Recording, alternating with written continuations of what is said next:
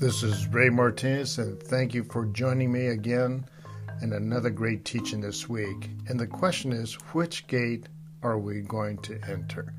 So we're reading out of the scripture, Matthew chapter 7, verse 13 and 14, which says, You can enter God's kingdom only through the narrow gate. The highway to hell is broad, and its gate is wide for the many who choose that way. But the gateway to life is very narrow, and the road is difficult, and only a few ever find it. That makes you wonder. that sounds like a, a very hard path, doesn't it? So, few people come to the light that is revealed in Christ, is really what it's, it's, it's trying to say here. But if we look at Matthew uh, chapter 19, verse 23 through 24, it's, it's really talking about rich people who have a difficult time uh, getting through that gateway. And it's rich people are used as an example of why it's hard to get into the kingdom. Here's what it says Then Jesus said to his disciples, I tell you the truth. It is very hard for a rich person to enter the kingdom of heaven. I'll say it again it is easier for a camel to go through the eye of a needle than for a rich person to enter the kingdom of God. He uses a cross analysis there of comparing it to a camel getting through the eye of a needle. He's really focusing on how we get so hung up and attached to this world that we'll never be able to see Christ unless we really decide to change our focus. Jesus knows it's difficult for wealthy people to change their status in life because they are enjoying so much of the present. I love it when Jesus gives the bottom line. If you look at John 3:19, he he says and the judgment is based on this fact. That's what he says. So he's laying the facts right on the line. And the judgment is based on this fact. God's light came into the world but people loved the darkness more than the light, for their actions were evil. You look at Luke 11:23. Anyone who isn't with me opposes me, and anyone who isn't working with me is actually working against me. He gives you the bottom line. I love that. You know, I used to tell our city attorney when I was on city council uh, many years ago, Steve Roy, and he had asked me, he said, Ray, why, why is it that it seems like council members aren't reading my, my reviews, my law reviews? And I said, Steve, you know, at the very end of your memo, you always put the bottom line of what the case is about and what the bottom line story is and the results are. I said, I would suggest that you put the bottom line at the very front of the memo. And it made a world of difference.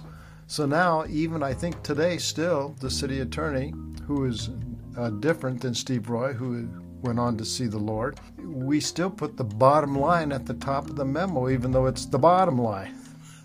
so it's good to know that's how Jesus sees things. He gives that bottom line, and, and then he goes on to explain with analogies and stories that helps people understand the, the difference. When you look at John chapter 6, verse 64 uh, through 71. It's the separation of the non believing disciples. There's this big separation that occurs. If you read that, you, will see what happens. Uh, Jesus says, He says, But some of you, you don't believe me. So Jesus knew from the beginning which ones that didn't believe him, and he knew who would betray him. And, and what he told them specifically, he said, quote, that that is why I said that people can't come to me unless the Father gives them to me. So their eyes have to be open.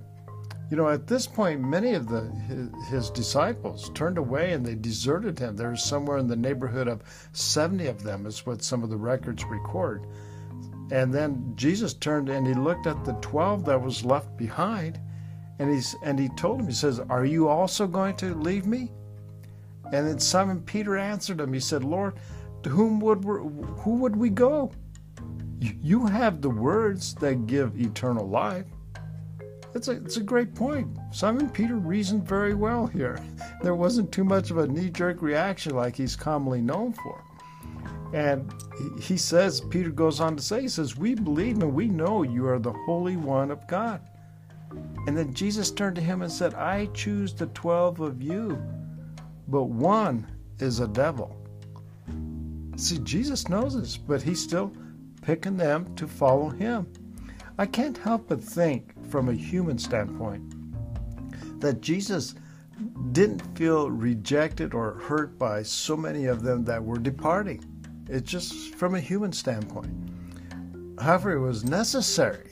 The separation was necessary to separate the wheat from the chaff. And he knew that had to be done. And he needed someone who was dependable. So he depended on these 12, knowing that one of them was the devil. Can you imagine the disciples wondering what's going on? Like, am I the devil? who's the devil? I mean, when he throws out that statement, it's just like, that's a whole new can of worms. But look at John uh, chapter 14, verse 5 through 6. And this is doubting Thomas. He's having a conversation with Jesus, and Jesus is trying to explain what's going on about who he is. And Thomas says, No, we don't we don't know you, Lord. He says, We have no idea where you're going, so how can we know the way? And Jesus plainly told him, quote, He says, I am the way, the truth, and the life. No one can come to the Father except through me. There it is. He lays it right on the line again. Look at Acts 14, uh, verse 22. And this is Paul and Barnabas when they return back to a couple of the, of the, the towns that they were preaching in before. And, and after preaching this good news in Derbe and, and making some disciples, Paul and Barnabas returned to Lystra and Iconium and Antioch and Pisidia and that's where, where they strengthened the believers. They were there to encourage them. So they encouraged them to continue in the faith and reminded them that we must suffer many hardships to enter the kingdom of God. Matthew Henry's commentary in his Bible says it well, and I want to read that to you. The way to eternal life is narrow. We are not in heaven as soon as we are got through the strait gate. Self must be denied the body kept under, and corruption mortified. Daily temptations must be resisted, duties must be done. We must watch in all things and walk with care, and we must go through much tribulation. And yet, this way should invite us all. It leads to life, to present comfort in the favor of God, which is the life of the soul, to eternal bliss, the hope of which, at the end of our way, should make all difficulties of the road easy for us. And some of my various readings every day, like the Daily Bread, I like reading that.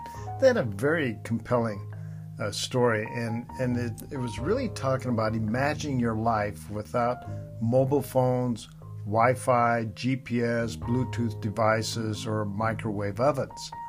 Well, that's actually the way it is in a little town of Green Bank, West Virginia.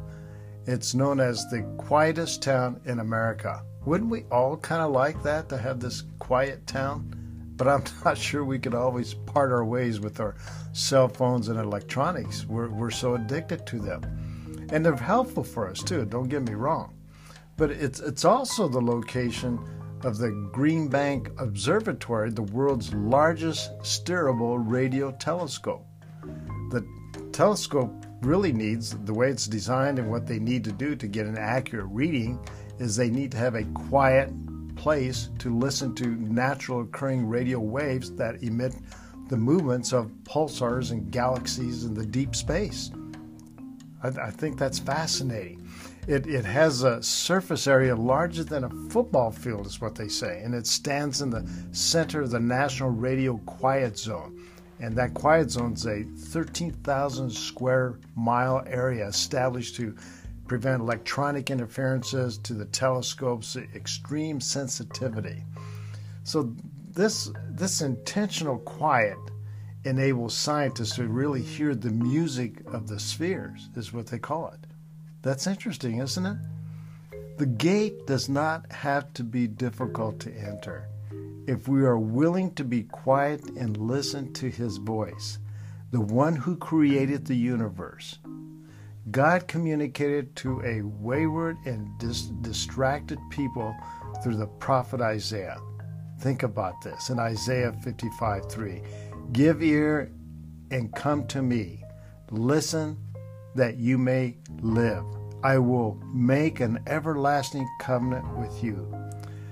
God promises his faithful love to all who will seek him and turn to him for forgiveness. So the gate doesn't have to be difficult to get through. It's up to us to make the decision. What decisions have you made?